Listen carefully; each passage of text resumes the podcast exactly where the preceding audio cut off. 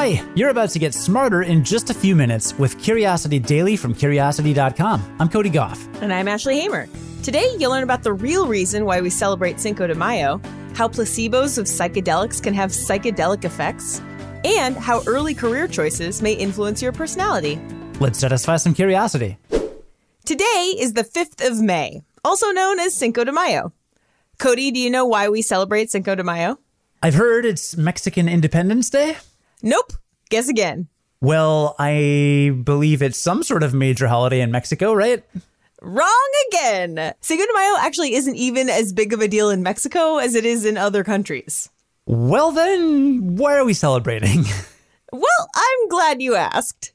So, Cinco de Mayo commemorates the Battle of Puebla, which happened in 1862. That's about 50 years after Mexican independence. While the American Civil War was unfolding in the North, Mexico wasn't doing so well itself. It was having financial troubles and ended up defaulting on its debts to European governments, including France. And French Emperor Napoleon III responded.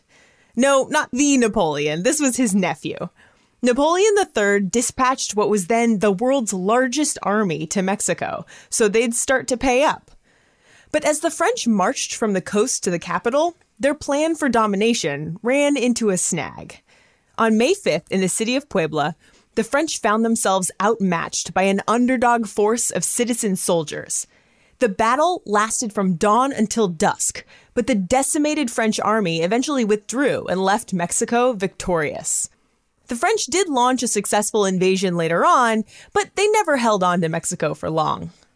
But here's the thing without the Battle of Puebla, world history might have been very different. In the 1860s, countries in the Americas weren't happy about intervention from European powers, so Mexico had an ally of sorts in the United States.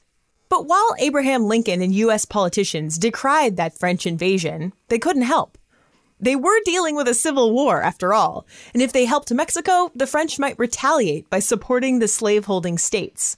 France would likely have done that anyway after dealing with Mexico, but because Puebla sent the French army packing, they weren't able to give the Union Army much trouble.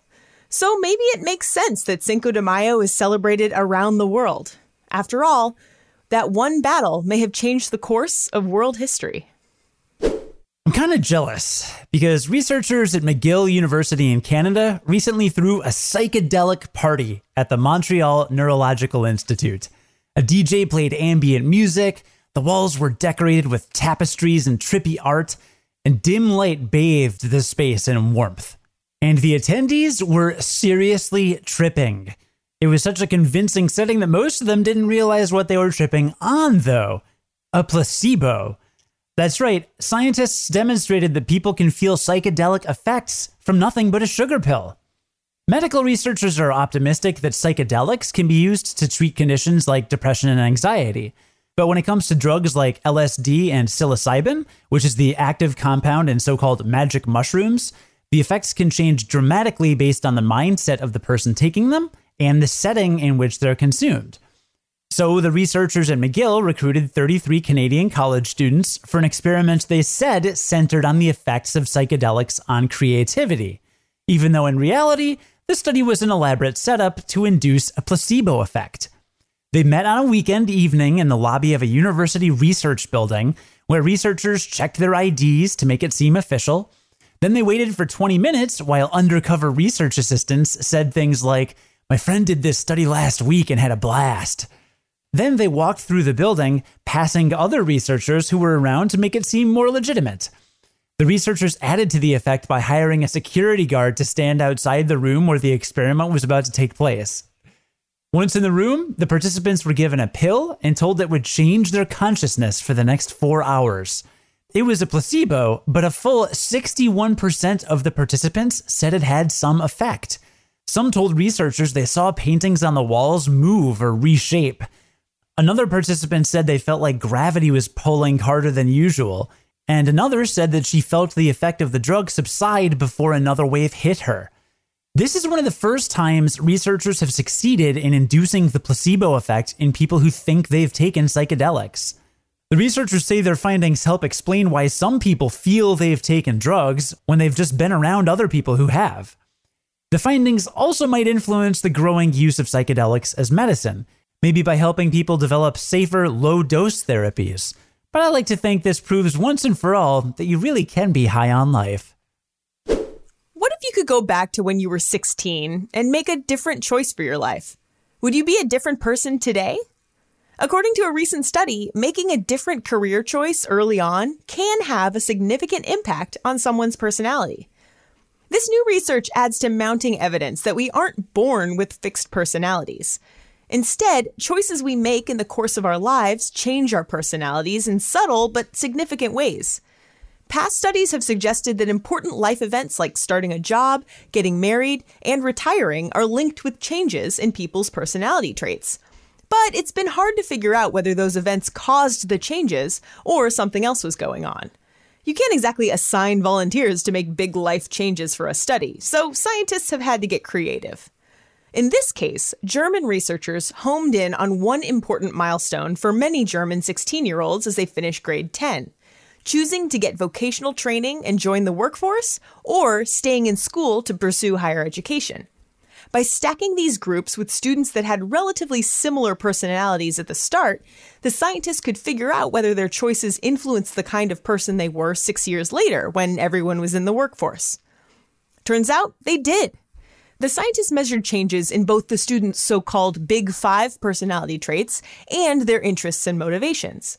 Students who had chosen to enter the workforce early on ended up more conscientious than the ones who'd continued their schooling, probably because the clear demands and higher stakes punishments in the real world tend to motivate students to straighten up and fly right. Those who joined the workforce were also less interested in scientific or business activities than their academic counterparts, which makes sense. Higher education tends to reward students for their interests in those subjects. But surprisingly, vocational students were also less interested in social activities. The study authors figure that's because you're freer to choose your college friends than your work friends, leaving those in the workforce more likely to face challenging social situations. That can make social activities a lot less appealing. Choosing work over academics didn't change the students' personalities entirely, but the main takeaway is that our choices in early adulthood do impact who we become later on. Okay, so what did we learn today? Well, we learned that Cinco de Mayo commemorates the Battle of Puebla, when a ragtag band of Mexican citizen soldiers beat the French army and sent them packing. Yeah, and the fact that they did such damage to the French army meant the French army couldn't go on to fight other armies and perhaps change the future of the world. No big deal. And we learned that researchers were able to produce the placebo effect in people who thought they had taken psychedelics. And I just want to say that one part of reading this study made me trip in a different way. Actually, I'm going to give you a pop quiz. when you get a contact high, the term contact high scientifically, would you get a contact high from A, secondhand weed smoke, B, being around people who are high, or C, either of those things depending on the situation? It's secondhand smoke. It's absolutely secondhand smoke. It's not. It's not that. Is that something you thought before we talked about this study? A contact high is when you feel the effects of a drug when you're around someone who is actually doing the drug. But, but you don't need to be exposed, like, you don't need to, like, physically ingest that drug. Okay, so we're having this conversation because that definition is the one that the, the authors of this study used, which completely blew me away. And I had never heard that before, and I thought it was bonkers.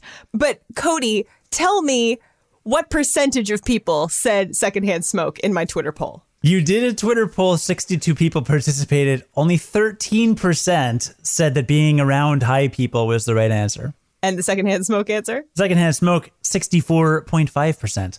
Yeah. Case closed. So if you thought that it meant secondhand smoke, then you're not alone. But I just want the record to show that this one time I was right. It doesn't happen that often. Again, just because a bunch of scientists are using drug lingo and think they know what it means does not mean that it's the right answer. Sure. What the heck? Science is weird. it's so frustrating. And we also learned that career choices you make early on appear to influence your personality. No pressure, high school students. Yeah, no pressure, no big deal. Today's stories were written by Reuben Westmaas, Grant Currin, and Kelsey Donk, and edited by Ashley Hamer, who's the managing editor for Curiosity Daily. Script writing was by Cody Gough and Sonia Hodgen. Curiosity Daily is produced and edited by Cody Gough. Join us again tomorrow to learn something new in just a few minutes. And until then, stay curious.